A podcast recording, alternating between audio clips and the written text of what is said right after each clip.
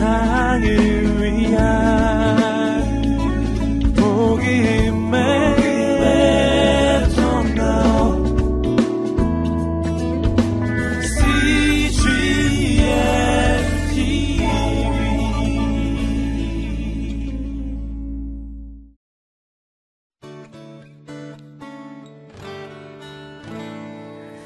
안녕하세요. 이현경 변호사입니다.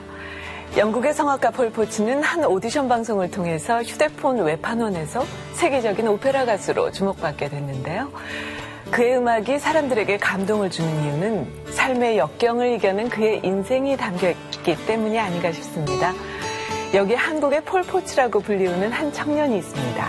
바로 성악가 김승일 씨인데요. 어떤 분인지 먼저 화면으로 만나보시죠. 전북 익산시에 위치한 한 교회. 오늘 이곳에서는 오백여 명의 학생들이 모여 중고등부 연합수련회가 열린다. 그리고 김승일 씨의 찬양을 비롯해 학생들과 함께하는 특별한 순서도 있을 예정이다.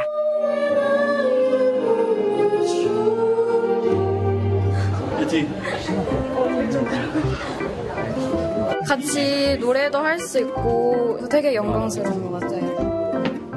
제가 좋아하는 노래를 통해서 또 찬양을 통해서 학생들이랑 또 소통하고 얘기하고 같이 노래도 들려드리고 같이 하고 그렇습니다.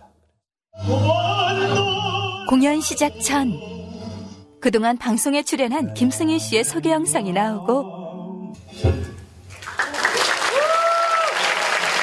애식대 달구 하다가 아, 텔레비에 나와서 이제 무대에도 쓸 수 있게 된 참 파란만장한 김승일입니다. 반갑습니다.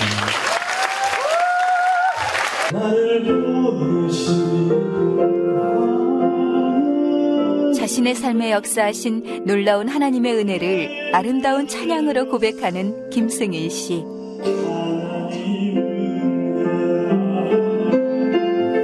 앞으로 그 미래 유명한 친구들이 있다고 해서 그 친구들이랑 같이 그 유래 지명을 할 거예요. 제일 잘생긴 그리고 제일 잘. 아 그렇게 이제 오토바이 타고 배달하는데 넘어지면 그렇게 서럽거든요. 그래서 갔는데 중학생 친구가 나와가지고 이렇게 늦었냐고 막 뭐라고 구박하는데 아 그렇게 서럽더라고 이렇게. 근데 그때 이제 유래 지명이 그 집에서 흘러나오는데 그때를.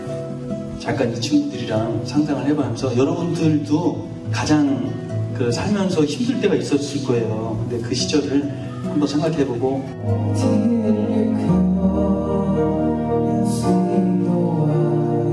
학생의 떨리는 목소리로 노래가 시작되고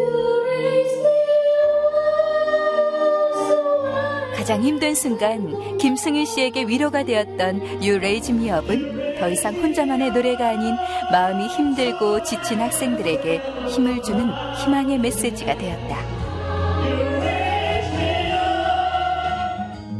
지금 상황이 힘들더라도 음, 언제나 힘들지만도 않으니까 그렇다고 언제나 즐겁지 않고 그러니까 지금 상황에 충실하다 보면 좋은 날이 온다. 라고 얘기를 합니다.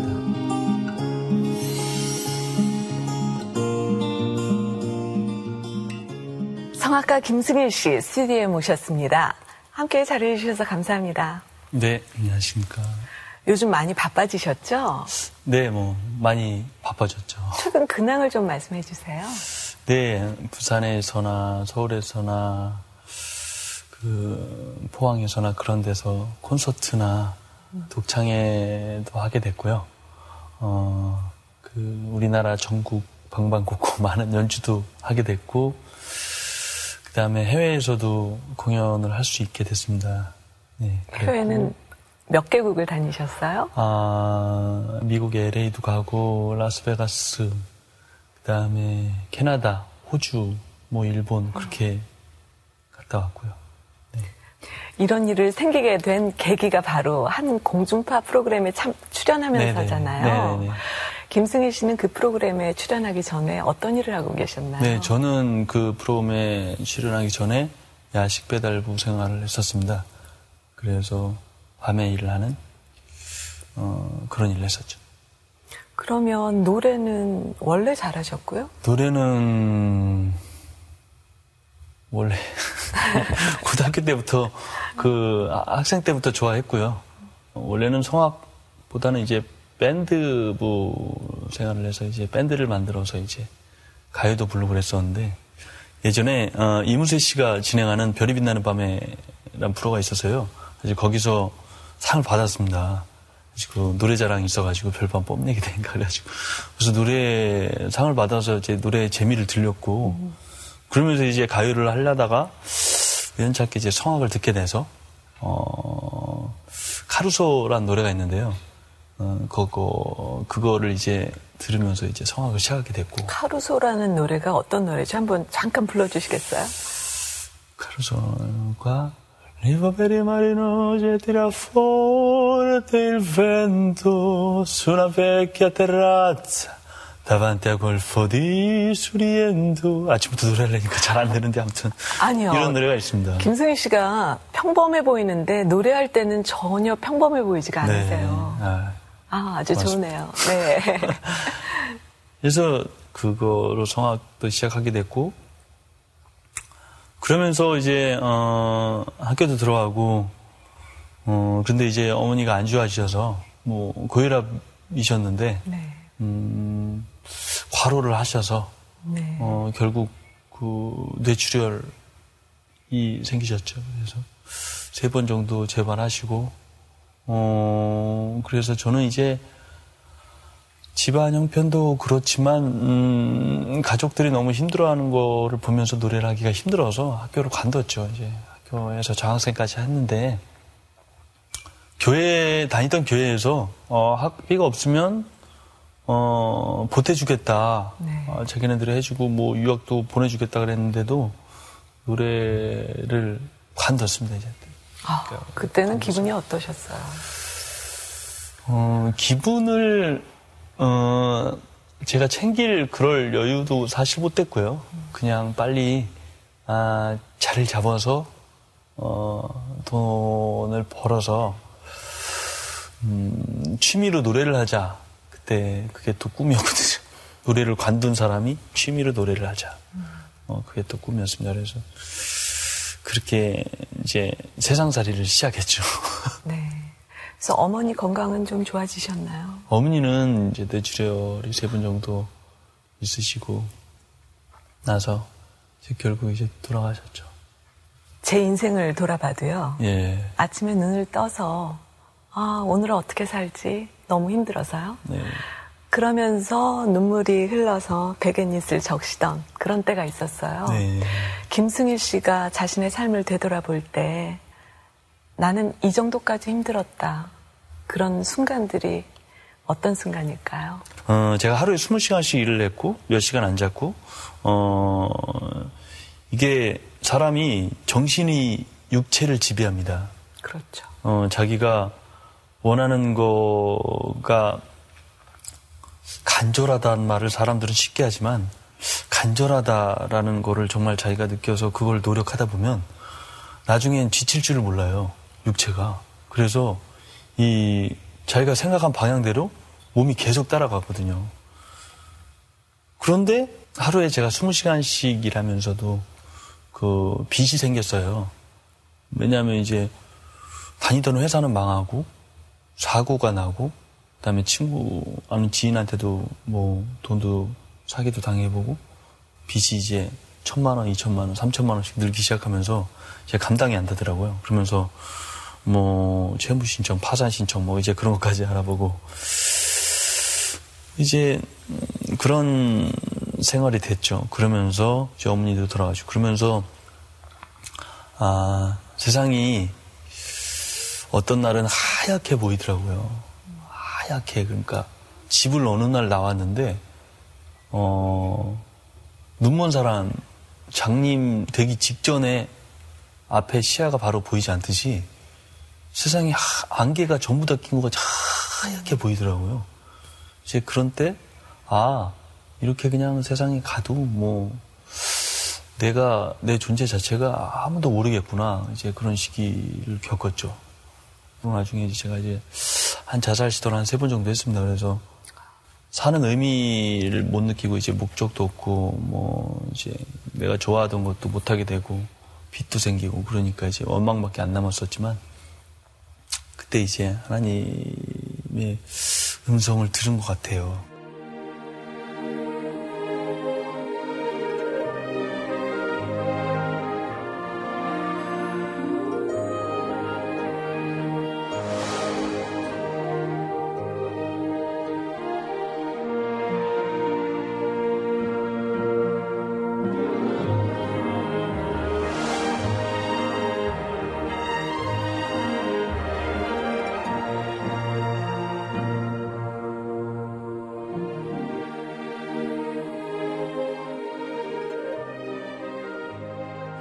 폴포츠하고 비교를 하자면요. 네. 폴포츠는 자신의 꿈을 이루기 위해서 서른일곱 살까지 계속해서 시도를 했었어요. 네. 그런데 지금 김승일 씨 같은 경우에는 그 공중파 프로그램도 자신이 원해서 나가게 된 게 아니더라고요. 네, 그렇죠. 그 칠 년 동안 알고 지낸 데서 저희 사장님이랑 그 아이고 안타까워라 어떻게 다시 시작하지 그러냐 이제 그런 말을 할까 봐 그런 말이 듣기 싫어서 얘기를 안 했어요. 한 번 더 노래한다고. 우연찮게 이제 제 핸드폰에 이제 녹음해가지고 들려줬는데, 아, 사장님이 신청을 하셨죠. 처음에는 안 나간다고 그랬는데,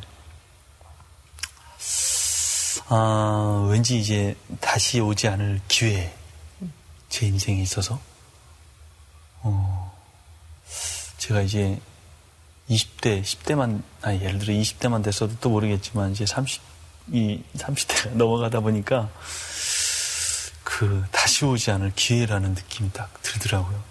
그래서 결정을 했죠. 그래서 출연을 하게 됐고. 하지만 그런 음. 반응이 있을 거라고는 예상을 못 하셨던 거죠.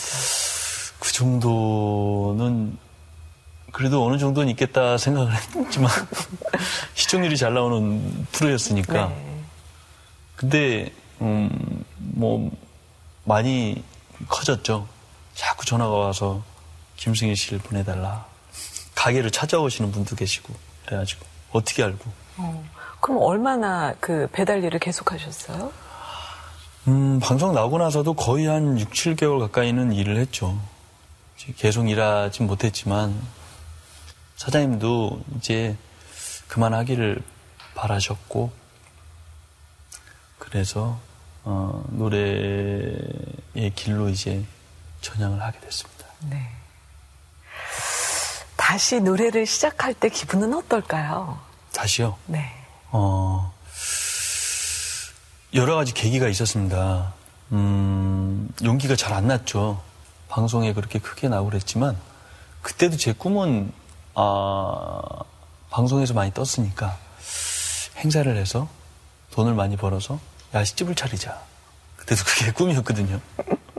왜냐하면, 사람들의 반응이 잠깐일 거다. 오래가지 못할 거다.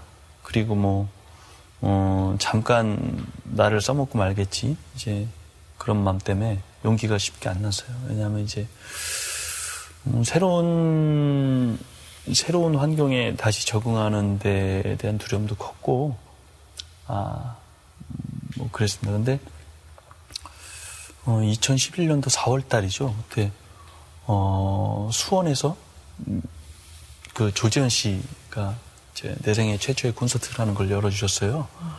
그래서 문화의 전당에 수원의 문화의 전당이라는 곳인데 그 천팔백 석 정도 되는 데가 한 이틀인가 삼 일 만에 매진이 됐어요. 오, 네. 그래서 제가 그걸 보고 깜짝 놀랐죠. 노래를 시작할 때까지 내가 용기를 낼 수 있지 않을까 뭐 그런 생각도 들었고 어, 조금씩 사람들 응원을 통해서 자신감도 생기고 그리고 어, 방송 나고 나서 이제 죽으려고 했던 사람도 제 방송 보고 살았다 어, 그런 분도 계시고 한강 다리에서 떨어지려고 했었는데 당신 같은 사람도 사는데 아, 저도 한번 살아봐야겠습니다 그런 것도 있었어요. 그래가지고 음, 그래서 조금씩 이제 용기를 내기 시작하고 기운도 나기도 하고 응원하시는 분들도 생기고 그래서 그랬습니다. 폴포츠하고도 공연을 하셨다면서요? 네네. 음, 방송 나오고 나서 몇 개월 있다가 연락이 왔죠. 그래서 전국 투어도 했습니다. 그래서. 어, 네. 네. 저기 뭐 저희 경희대학교 평화의 전당 거기를 시작으로 해서 대구도 가고 포항도 했었고 뭐 광주도 했었고 뭐 그랬습니다. 많이 돌았죠. 전국을 다. 정말 신나셨겠어요. 그때는 음, 좋았죠. 좋았고 어, 조금 부럽기도 했고. 근데 어, 폴포츠가 이제 우리나라에서 수입이 됐잖아요. 지금 우리나라 폴포츠도 수출이 됐었죠. 네네. 그때는 네. 어땠나요? 반응이? 아, 뭐 아주 좋았습니다. 그래서 기립박수도 해주시고. 라스베가스까지 갔거든요. 근데 라스베가스에 그 진짜 세계의 화려한 공연들이 넘쳐나는데 제 어, 소박한 공연도 많이 와주시더라고요. 그래서 음, 어떤 우리나라 유명한 그 연예인들이나 가수들이 와도 그 사람들이 잘 안 모인다고 하는데 어, 저 같은 경우는 이제 이민 생활이 힘드니까 음. 저를 통해서 위로를 많이 받으신다고 하더라고요.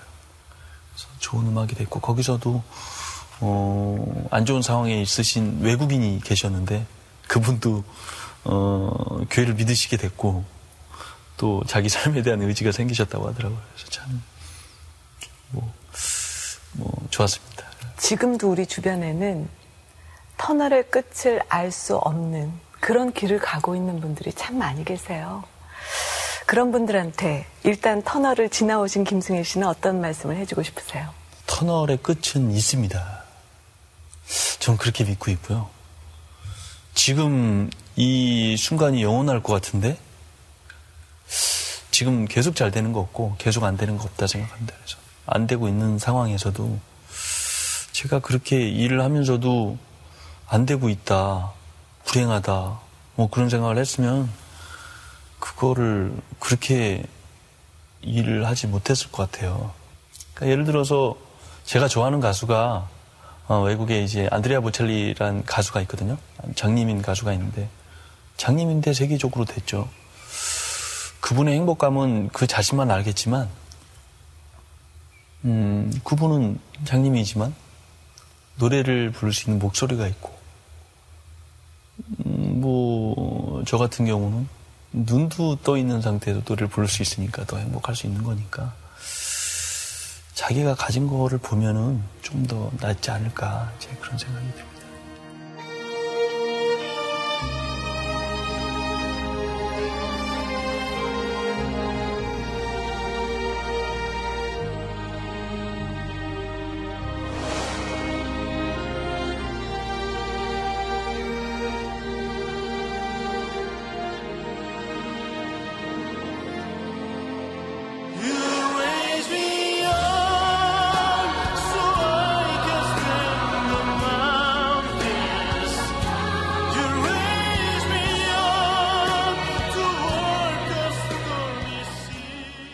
앨범도 내셨죠? 예, 앨범을 냈습니다. 앨범을 한 팔 개월, 구 개월 정도 걸렸는데 아, 음, 시기상조가 아닌가 생각이 좀 들긴 했지만 음, 그래도 지금 하자 그래서 얼마 전에 아, 한 삼, 사 개월 전에 나왔습니다. 첫 앨범이 나왔죠. 그 첫 앨범을 딱 받아들고 네. 기분이 어떠세요? 아, 이제 결혼하신 분들은 네. 첫 애 같다고 하시더라고요. 꼭 그럴 것 같았어요. 네. 그래서 제가 여쭤본 거예요. 네네. 그래서 저도 애를 안 넘지만 첫 애. 그러니까 제 자식 같죠. 그래서 음. 어, 그 자식은 예를 들어 수명이 다하면 하늘나라로 가지만 이 친구는 수명을 다해도 하늘나라로 안 가니까 네. 제가 가고 나서도 계속 남으니까 더 소중한 존재죠. 예. 첫 앨범이기 때문에 김승일 씨가 좋아하는 곡은 다 담겨 있을 것 같은데 네, 어떤 곡들이 담겨 있나요? 아, 일단 제가 가장 힘든 시절에 들었던 유레이즘엽이란 곡이 있고요. 네. 아, 어메이징 그레이스는 이제 제가 새로운 삶을 살았으니까 뭐 그런 것도 있고 이제 네순도르마는 이제 또 제 첫 곡이라서 그렇고 그리고 이태리 곡 또 있습니다. 미망기란 곡도 있고. 저도 꼭 들어보겠습니다. 네네. 제가 계속 말씀 나누면서 제 머릿속에 떠나지 않는 생각 하나가 있어요. 예. 아, 김승일 씨의 하나님은 어떤 분일까? 음, 어린 자식이 있으면 어, 부모가 있을 땐 세상에 겁나는 거 없죠. 그렇듯이 어, 최하단에 그러니까 어, 자신감과 그런 거를 생기게 할 수 있는 뭐 그런 거? 가장 바닥에서 힘이 돼주셨던 예, 예. 음, 제가 좀 쑥스럽지만 요즘 이제 저를 불러주시는 교회 가서 간증을 합니다. 근데 거기 가서 이제 솔직히 말씀을 드리죠. 아, 내가 재능은 좋고 어, 그 고생 좀 조금 한 것 같으니까 그렇게 네 너를 계속 냅두느니 차라리 조금 건져줄 테니까 사람들에게 좋은 걸 많이 줘라. 그래서 건져주신 거 아닌가 그런 얘기를 합니다. 네. 그래서 뭘 주고 싶으세요? 사람들에게 뭘 나눠주고 싶으세요? 앞으로의 비전과도 연결이 돼 있는 것 같아요. 그 음, 말씀이. 네.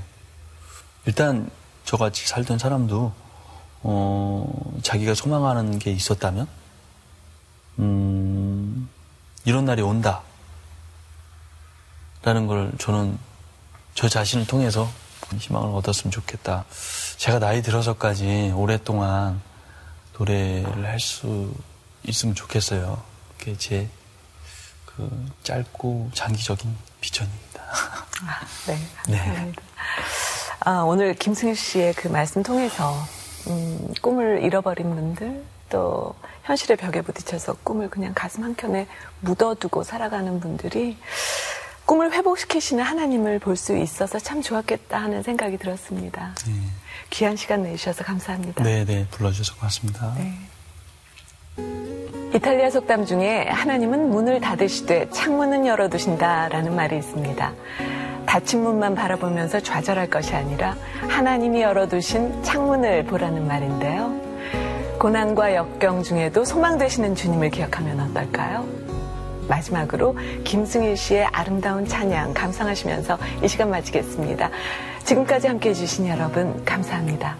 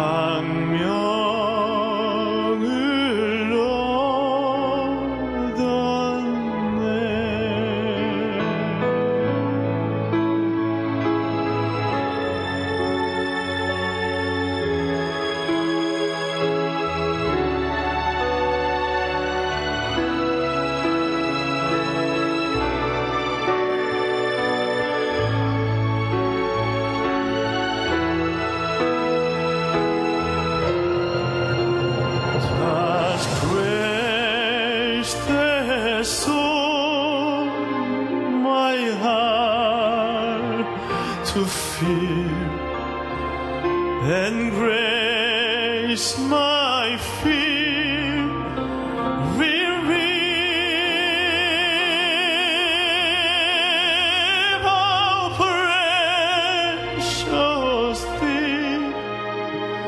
my heart to feel and grace my fear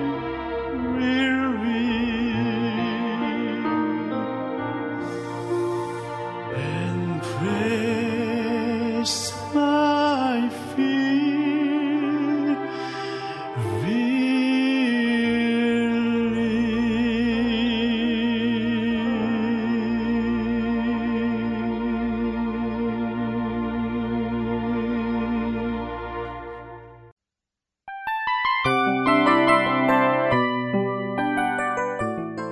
이 프로그램은 청취자 여러분의 소중한 후원으로 제작됩니다.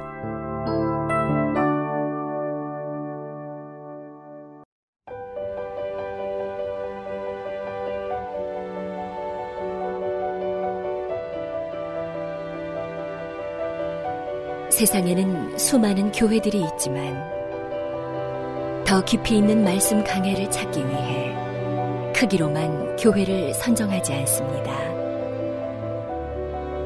보다 좋은 영적 콘텐츠를 더 많이 나누기 위해 방송비를 받지 않습니다. 일 년 삼백육십오 일 복음만 전하고 싶어서 우리는 광고를 하지 않습니다. 온누리의 복음을 땅끝까지 씨지엔 티비와 함께 땅끝 선교사가 되어주세요.